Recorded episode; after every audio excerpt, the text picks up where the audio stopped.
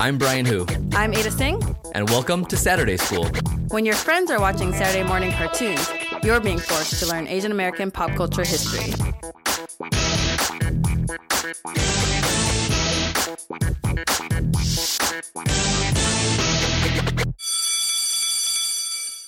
Everyone. Welcome back to Saturday School. For those of you listening to us for the first time, we're an Asian pop culture history podcast.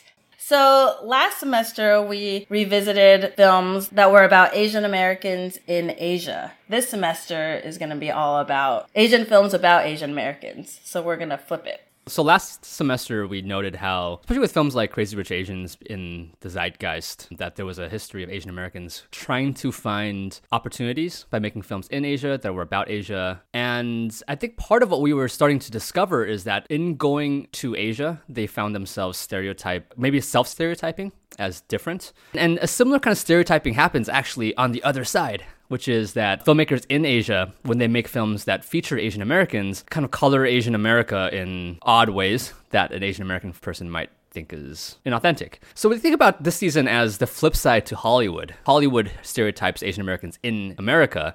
Asian cinema stereotypes Asian Americans in Asia. And we wanted to begin and end our seasons by talking about the industry that's probably done the most for portrayals of Asian Americans and the Asian diaspora, and that's Bollywood. That's why we invited our special guest, Angilee Shah, one of our favorite people in the world, Top three people in the world for sure. who does not like Bollywood. All right, guys.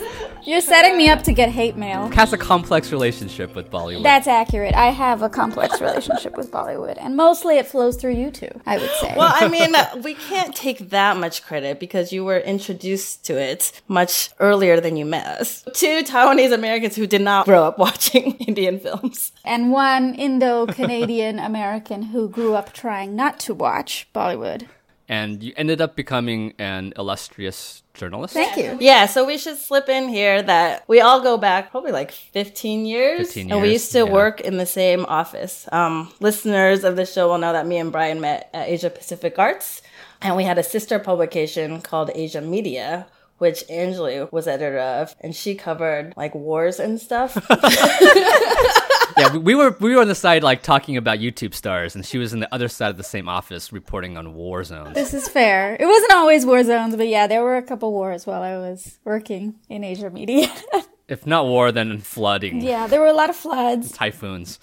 So you could just imagine our relationship starts with us in cramped spaces and Angilee rolling her eyes at us. and I think that's how it's continued. It's it's true, but I will say when you guys would leave the office and some famous person would walk by in the hallway to come and meet you, I was with the rest of the people in that building, rubbernecking and wishing I could be uh, as cool as you guys. We had famous people meet us. We had like Sung Kang and Oh yeah, you were a Sung Kang fan. I do remember when Sung Kang came. You're welcome, even though that wasn't my interview, so it wasn't me.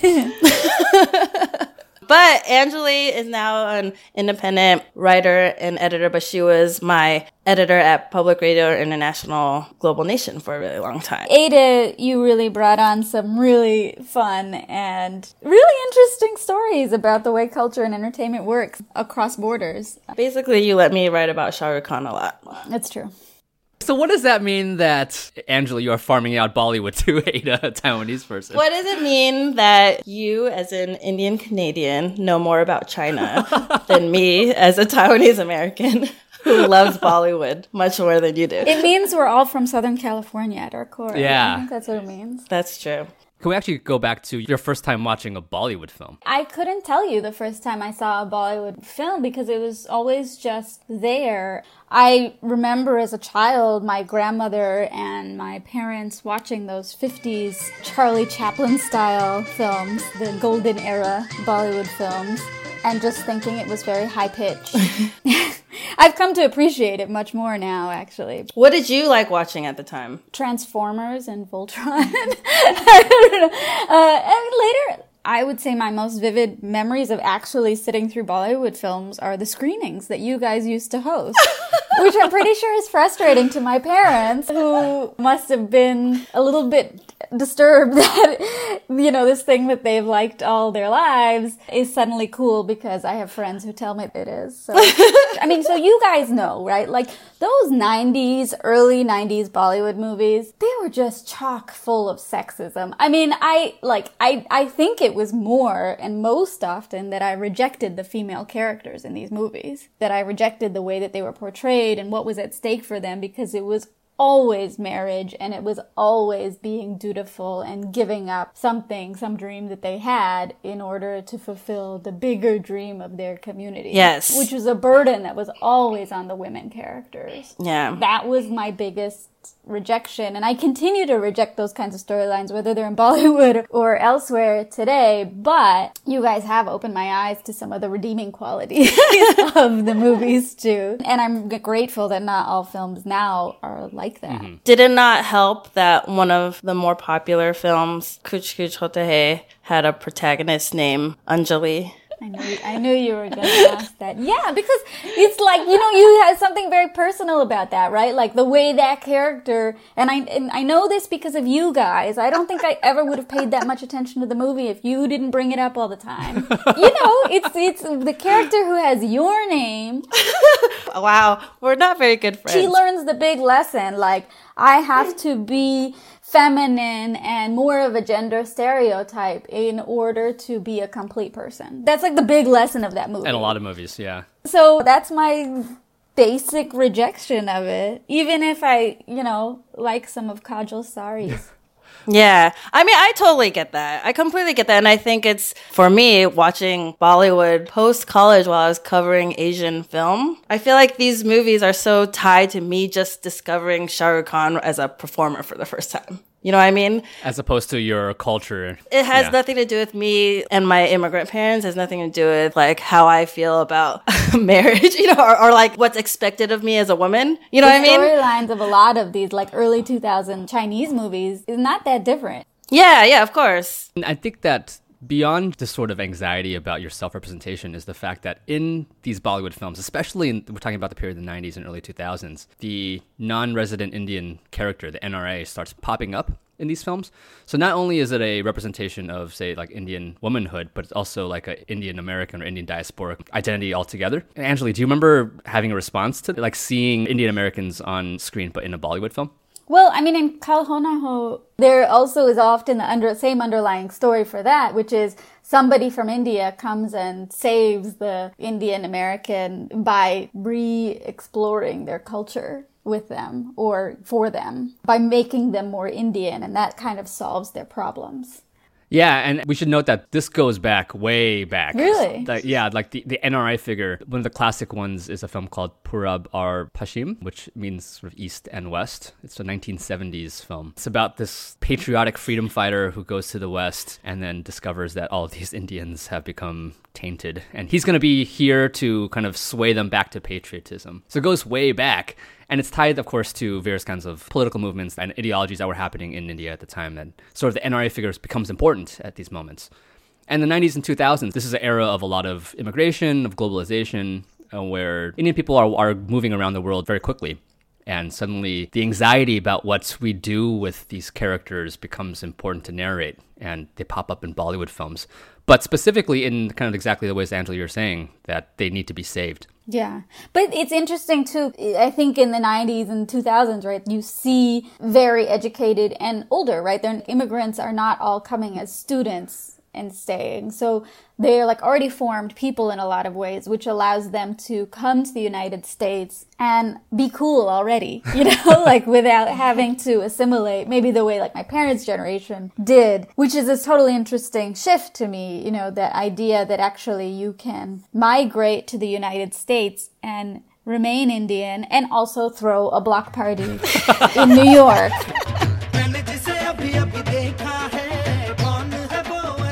So I was thinking about um, Shah Rukh Khan's character in this movie, who has the most amazing entrance on a boat. Yeah, it's, it's like he arrives on his yacht. So it's sort of like this new idea of what fresh off the boat means, where it's like like it's historically been kind of like a pejorative way to talk about very new immigrants who haven't Americanized yet. But in Kal Ho Naa Ho, it's like the most epic entrance ever.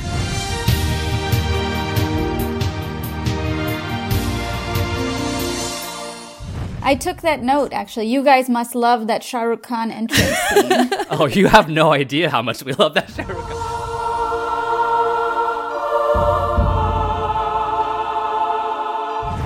So we, we should probably I mean we should mention for our listeners that Shah Rukh Khan is the uh, main character in Kal Ho Naa Ho, a film from 2003. But Shah Rukh Khan is actually he's become associated with the NRI figure probably more than any other actor has. Like in um, Kabhi Khushi Kabhie Gham, he, he lives in this giant mansion, like the biggest mansion I've ever seen in a movie. Like he arrives on helicopters. So the NRI figures are I think associated with with wealth, of extravagant wealth, and I think that's new. I don't think that was happening in the 70s, at least as, as talked about in these films. So these are also the characters. These NRI characters are usually the children of the immigrants and the return of them as this sort of weird monstrous figure that people in India don't really know what to do with. And I think the wealth makes them a little bit more palatable, Yeah. but also ridiculous. yeah. Which is interesting because I think so much of, especially in classic Bollywood, virtue is tied to suffering and poverty. Yeah. You choose to become poor to prove your own patriotic or national authenticity. I'm thinking of like classic films like Pyaasa. And then here it's the exact opposite. like it's the it's the wealthy person who still has to like prove their virtue some other way, often through romance or loving mothers. Poverty has nothing to do with it anymore. You can be rich and still patriotic. I feel like there's some parallels with Chinese and Chinese American stereotypes. I should say Taiwanese Americans because I don't know anything about China, unlike Angilee. when Taiwanese Americans go back to Taiwan, I think there's this idea that, oh yeah, these are like the rich kids. But nowadays with like crazy rich Asians and stuff, and just sort of like the knowledge of wealthy China, obviously it's not as simple as the stereotypes. It's also a change in immigration. I mean, just Yeah. the way that people come to the United States from Asia, the pathways are way more open to you if you have money. Whereas before, you needed money, but you know, you could come for education. You could come as a family member, but Yeah. you know there weren't so many employment or investor visas available, which you know changes the the population that migrates. Yeah, and, and I think folks in India are aware of that, aware of these changing um, patterns, and therefore expect different kinds of characters as a result. And this is when you start seeing characters who are scientists or who work in tech, and Shah Rukh Khan has played plenty of them. Maybe we should make a quick detour to probably the most famous of these films. This is Dilwale Dulhania Le Jayenge, aka DDLJ from 1995. We would have chosen this film if it was set in the US, but this is a story of NRIs in Europe, in Britain. This is like the Titanic of its age. Angilee, do you remember watching this movie for the first time? Yeah. I remember it being just a big deal because it was also coming out in like non international film theaters. You know, it was coming out in, like regular mm. theaters. I feel like I watched it in Cerritos. What else do you remember about that experience? Not much. I mean, like so many m- movies, I remember it was long. I remember it made my mom happy Oh, it's interesting because it's okay for me to like you know make fun of all these movies it's still an amazing thing in america to a lot of people of color or immigrants or kids of immigrants when everybody else tells you this thing is cool you know i think we're so used to only seeing for indians anyways for only seeing things as being cool when like madonna wears a bindi you know that's the only way it can be cool not like cool itself mm. that part of it, you know, whatever I thought about the movie, that part of it feels like redemption in a way. and this is 1995. This is before, you know, Hasan Minhaj and Mindy Kaling and all of them. Does that mean that even though it was really annoying that we talked about Bollywood all the time and it made fun of you, that it also was nice that it made you feel cool? Ada, are you saying that we validate her coolness? I think that's what she said. Um, I mean, okay.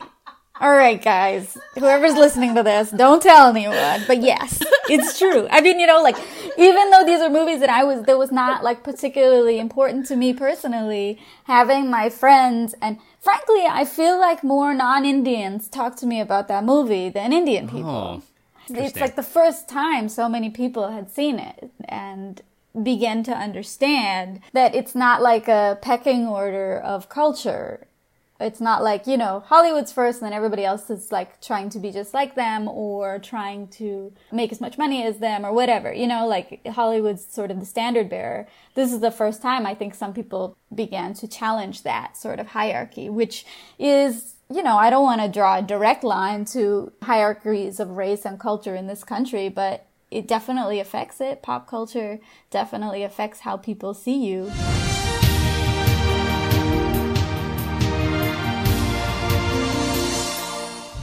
I would argue that Bollywood films and films from Asia probably have a, great diversity of different kinds of representations, like different kinds of characters. You have heroes and villains. That was still the Bollywood characters to you, not necessarily the, the diversity of Bollywood characters. I mean, I mean, I guess it's cool that somebody can be a hero or a villain, but you look at those movies in the 90s and the heroes kind of cheesy, you know? Uh, All right, this this that's a good transition, I think, to to all of the Shah Rukh Khan films, including Kal Ho Naa Ho, because Shah Rukh Khan is I don't know how how would you describe Shah? I mean, I think Ada and I have our ways of describing Shah Rukh Khan, but we we'd love to know like what what are some of the words that you think of when you think of Shah Rukh Khan? Ageless? Oh. I mean, I always watch nice. these movies being like, I think he's way older than I think he is. He's like able to play any age, I feel like. How do I describe Shah Rukh Khan? I, you know, I mean, I gotta tell you guys, I guess I better thank you guys for this because, you know, before I think it would give me angst. You know, why does this have to be our hero? Why does it have to be some over the top guy who thinks he can solve all the problems of women by making them be in love? you know, I think that's where I started. But now when I think about it, it brings me a lot of joy. Wow. Even in the newsroom, I like remind a lot of people, you know, the probably the most known person in the world. It's not a Hollywood star. It's not a white guy. It's Shah Rukh Khan. And, you know, working in different parts of Asia really opened my eyes to that too, because there were so many places that I went, rural places, urban places, you know, places that had some English, places that had no English, Indonesia and China, importing in these places. And really the point of commonality that I had with a lot of people, even in Turkey, you know, in Istanbul, was Shah Rukh Khan. You could like start a conversation. It's like football for dudes in the US. You know, you could talk to anybody if you could talk about Shah Rukh Khan and you could relate to them. I prefer Shah Rukh Khan to football. I I know, I know. These is these are generalizations, but you know, like it, it's an amazing thing when you think about it to have that kind of cultural touchstone. So now I have to respect it, you know, because he's effective. he's really effective, and and you know he is magnetic. I can't deny that. I think a lot of people who may not like him as much as we do, I don't know why, but I mean, it's it's sort of this argument that he's cheesy, right? He's over the top, he's melodramatic, and he does the same thing over and over again. I think that would sort of be it. But then for people who love him, it's like you eat it up. It's like you want to see him do it over again. You want to see him see the girl for the first time and fall in love because no one does it as well as he does. And he works so hard. You know what I mean? I feel like I appreciate how hard he works as a performer. and maybe that's what people call overacting. I see it where you're coming from, where it's annoying that he thinks he can solve everything by making the woman fall in love. But I think for me, it was just like, you can solve everything with love. Because he is love, Angelique. Wow.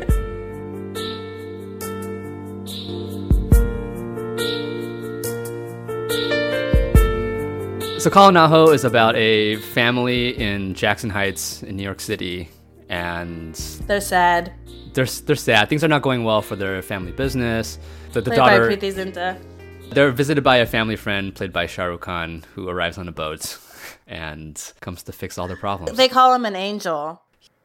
he is definitely very angelic as he arrives, arms And the wind open blowing in his hair. on a boat. And then I this is a movie where I definitely don't want to give away any spoilers, but it comes down to a love triangle and sacrifice and the highest expressions of love. Isn't this the first Shah Rukh Khan movie you saw? This is the first Bollywood movie I saw in a theater. Yes, and the first Shah Rukh Khan movie I'd seen.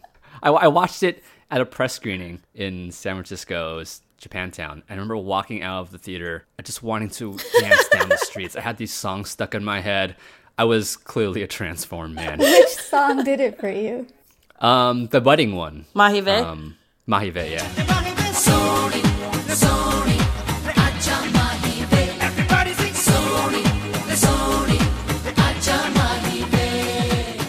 Oh, that's the best song. I thought that was the strongest song in the movie too. Yeah, very good song. Should we jump to the other songs? Because I think what we want to talk about is how it portrays America and Indian Americans. And there's definitely like the skylines and stuff like that. But I think two of the songs, one in particular, really screams like, this is what Indian people think of America.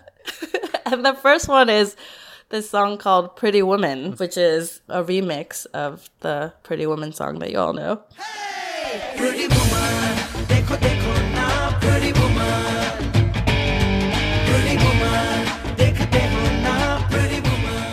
So it's already like a appropriation of American culture, like a classic American. When song. I saw that for the first time, I was just like, "What is this?" Even I felt embarrassed by moments of that song, but it, it like it achieves a level of camp too. In this musical number, Shah Rukh Khan is trying to cheer up the Preity Zinta character by uh, singing that she is a pretty woman, and he basically galvanizes the entire neighborhood of Jackson Heights. This like stereotypically multicultural collection of all races behind this Indian guy who's gonna start rapping.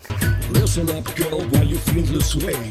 Don't you see the sunshine coming up today? You gotta feel it right, just like day after night. Don't let the sunshine out of your sight. That's a great way to describe it. Stereotypically multicultural, which is a step above just stereotypical, or just step above not multicultural, like all white people. It's the block party on the streets that Angilee referred to earlier, and then very early in it, he kind of jumps out, arms outstretched, and then this huge American flag rolls behind him. And then everyone, I took notes on this. Everyone there is like, there's like do rags with like stars and stripes on it. People are like holding flags. there's like gap shirts. There's like backwards caps, and it's very like kind of like '90s, early 2000s. Like a lot of the women are dressed how you would imagine like kind of Britney Spears dressing at the time. But like overly Britney Spears. And then there's just sort of like all this stuff like there's a basketball court because Americans like basketball. Not just Americans, black Americans specifically. I think part of what makes this scene kind of embarrassing is it's appropriating a Roy Orbison song, but it's also appropriating kind of the streets according to blackness. And then, like even a a gospel choir comes out at some A point. gospel, yeah. And then they have like breakdancing, but then they like juxtapose breakdancing with like a ribbon dance and like people dancing with hula hoops. And there's like bubbles everywhere. It's so random. it's American stereotypes through this weird prism. it's so far from the reality that you can't take it too seriously as a problem. But I also think it makes the family, this main character, Naina, Preity Zinta's character, this family, less believable because as Americans or as people who had lived in the United States for a long time, I just don't think it would fly. You know, like I, I just don't.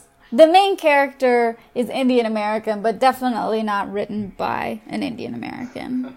I don't know that anybody who lives in the United States would take so easily to, you know, somebody coming from India and doing that, you know? Like, obviously, it's like a not meant to be taken too seriously genre in that sense, but it's uncomfortable a little bit to watch somebody represent your country that way with so much confidence uh, in their stereotyping. There's a lot of confidence. It's almost like minstrel like. Yes, it does feel that way a little bit. But it's all forgiven because the grandma eventually is won over, so that makes it okay. Right. There's this is this is not for us. It's for the grandma. You know, I will say the one saving grace of the block party scene in Kal Ho Naa Ho is that at the very least what he's trying to do is drown out terrible puja songs. and that I can get on board with. In the movie, the grandmother and her friends are singing, and that's like a reoccurring joke where it's so bad and no one can stand it, but they can't say anything. And then therefore wins the favor of the NRI children because it means something when someone from India saying, even I don't stand for this. Because it's like, you know, it's really easy to brush off the, the Indian American kids. Like you don't know what it's what it's supposed to be like or you don't know the, the prayer, so too bad. I mean, it's that thing, especially in the United States. Right? So you go to India and there's a lot of selection, so maybe the singers are a little better, right? In Indian American communities, you go to a temple, it's the person who knows the song gets to sing it.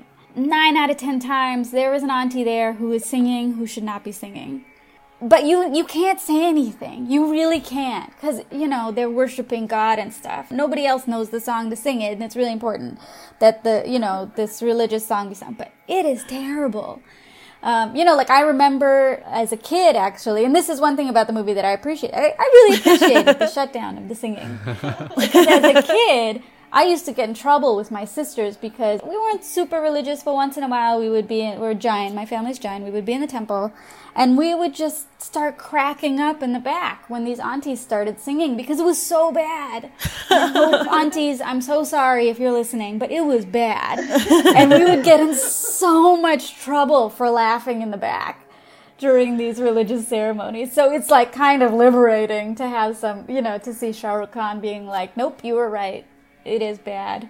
Oh, So so much truth in this scene. I love it. I don't know about that, but that part of it, yes. and then that's probably just the shift that I think both folks in India and in the diaspora can. It's like claiming a certain Indian modernity as opposed to just kind of being stuck in excruciating tradition. So, what do you think of the "It's the Time to Disco" song? Come on, Nana! Woo, woo!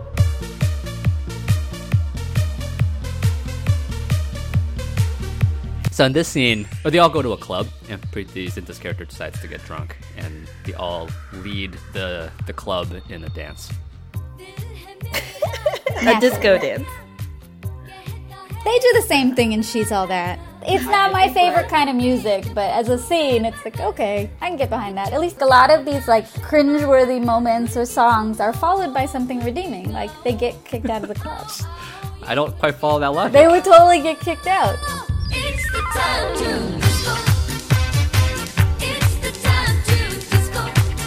So what, what was cringeworthy to you about it? I just don't like the song. I mean, come on. This is cheesy. There's no other way around it. There's that scene where Shah Rukh Khan's trying to teach Saif Ali Khan's character how to win over a girl. And he's trying to tell him, like, you gotta be cool. And then he says, like, ah, ah, ah, ah, staying alive, stay alive. Do you remember that? Oh yeah. Yeah, yeah, yeah, yeah. Staying alive, staying alive. Oh, yeah, yeah, yeah. Good, good. Classroom on. That's like his chant to get him to, like, okay, concentrate, be cool. I don't know if I've ever watched this film thinking about how it portrays Americans. But because of that, I think I was looking at a lot of the background. Then I would get distracted because I would be like, oh man, I could have been in the background of that scene. like when he's teaching Saif Ali Khan about love, there's a scene where there's like a Asian girl in the background, and then I think it's like an Asian guy that like gives him a book or something. And I was like, oh, that could have been me and Brian right there.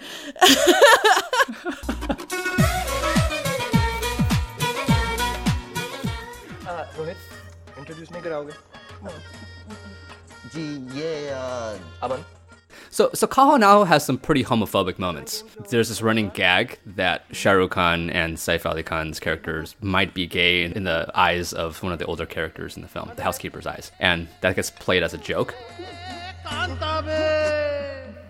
I feel like the running gag with this housekeeper has a lot of issues of class and generation. They're almost um, purposefully saying, yes, there is a difference between our generation and the older generation. Did you guys notice in the sort of love song Kuch Toh Hua there's an actual gay couple. It's in the. Right. It was right. so striking to me because I had never noticed that before. That's a song where it's like, what is love? It's like, what is love? Pyar, one of 10 Hindi words I know. Is that how you learn the word pyar, Ada? Probably. I mean, it is in every Bollywood movie. Yeah, that's true. yeah. Yeah. अभी बता That song is about like everyone saying what love means to them, and they show these couples and interracial couples. Yeah, there's a gay couple, and I don't know, like especially for, like for the time, I think it was like a very deliberate gesture, you know. Yeah, it must have been. They must have said, we are going to have two men embracing pretty, you know, intimately in this scene. and it's like classically like the same way that the pretty woman scene is just so deliberately multicultural. This is like so deliberately every kind of love. But also i mean i think that this can only happen because it's in the united oh, states. like like maybe they could have got away with it because it's like oh that's what happens in america. Right. There's a recognition of diversity amongst indians that you know, like there's Gujarat. I, my family's Gujarati, so I, I enjoy the parts where Gujaratis are mocked. You know, so it, you know, but there is that recognition that there's Gujaratis, there's Punjabis, there's Christians, there's Sikhs, there's you know different faiths and different people who all kind of are together, which in some ways is a pretty uniquely American thing because mm-hmm. everybody comes together and your your community becomes people who might even speak different languages. Right. The other thing about this is that that representation of Indian and Indian American are much closer in this movie. You know, they don't make a huge distinction between two because Right. you know they're all speaking in Hindi with a little bit of English, just like you know in Mumbai. And they all sort of have cultural markers and they all lead these very sort of global cosmopolitan lives. So I feel like one of the things about this movie is that they don't actually differentiate that much between Indian and Indian American. At the end of the day, they're all sort of next generation Indians in some sense. Hmm. Yeah, I like this idea of next generation. That this is sort of like the future of this is the future of India is going to be more cosmopolitan, and the NRIs are just like a peek into that future. And how are we going to make that acceptable to us? Hence these patriotic assertions at the end of the movie, like we need to start our own Indian restaurant, or fold it into Shah Rukh Khan's version of Indian love. And I think we'll see that throughout the semester. That whereas in the Asian American films that represent Asia, that division I think is very clear. That this is us and that's them. Whereas in these films, it's we are all one. They're just a different version of us, and that's the idea of diaspora. That you know we're just we're all the same people, just spread around the world. The one thing about the Gujarati family, Rohit's family, is that they have a business, a food chain business, and it is called Dial a Dhokla. And they mention it once, and I wrote it down because why, anybody out there, please make this an actual chain. I would very much like to dial a dhokla. There just aren't enough dhoklas. I mean, their country. restaurant it's called like something New Delhi, maybe like Cafe New Delhi or something.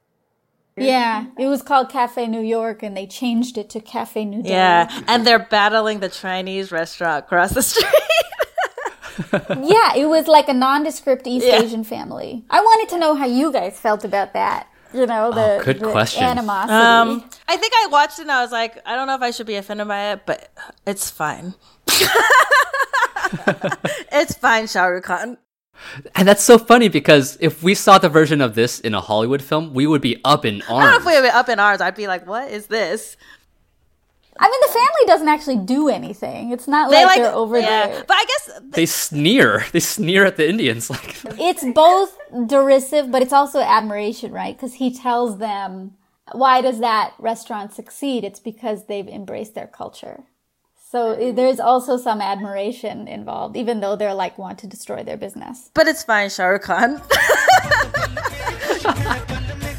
Go spread love.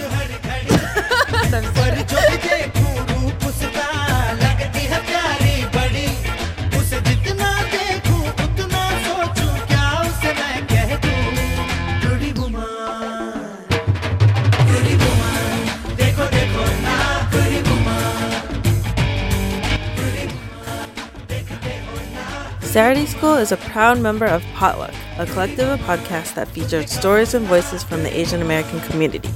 It's produced by me and Brian. Our logo is by Grace Tallis Lee. Our theme song is courtesy of Rimsky Music and Premium Beat. Check out our website at SaturdaySchoolPodcast.com or you can tweet us. I'm at Ada Tseng, A D A T S E N G, and Brian's at Who's Brian, H U S B R I A N. And our podcast Twitter handle is Wake Up Sat School. Angilee Shah co-edited a collection of essays about modern China called Chinese Characters, Profiles of Fast-Changing Lives in a Fast-Changing Land. Professor Brian Hu of San Diego State University recently published a book called Worldly Desires, Cosmopolitanism and Cinema in Hong Kong and Taiwan. And you can check out my other journalism at timesoc.com, a publication of LA Times Community News covering Orange County. Next week, your assignment is to watch the 1970 Taiwanese film Home Sweet Home. Class dismissed.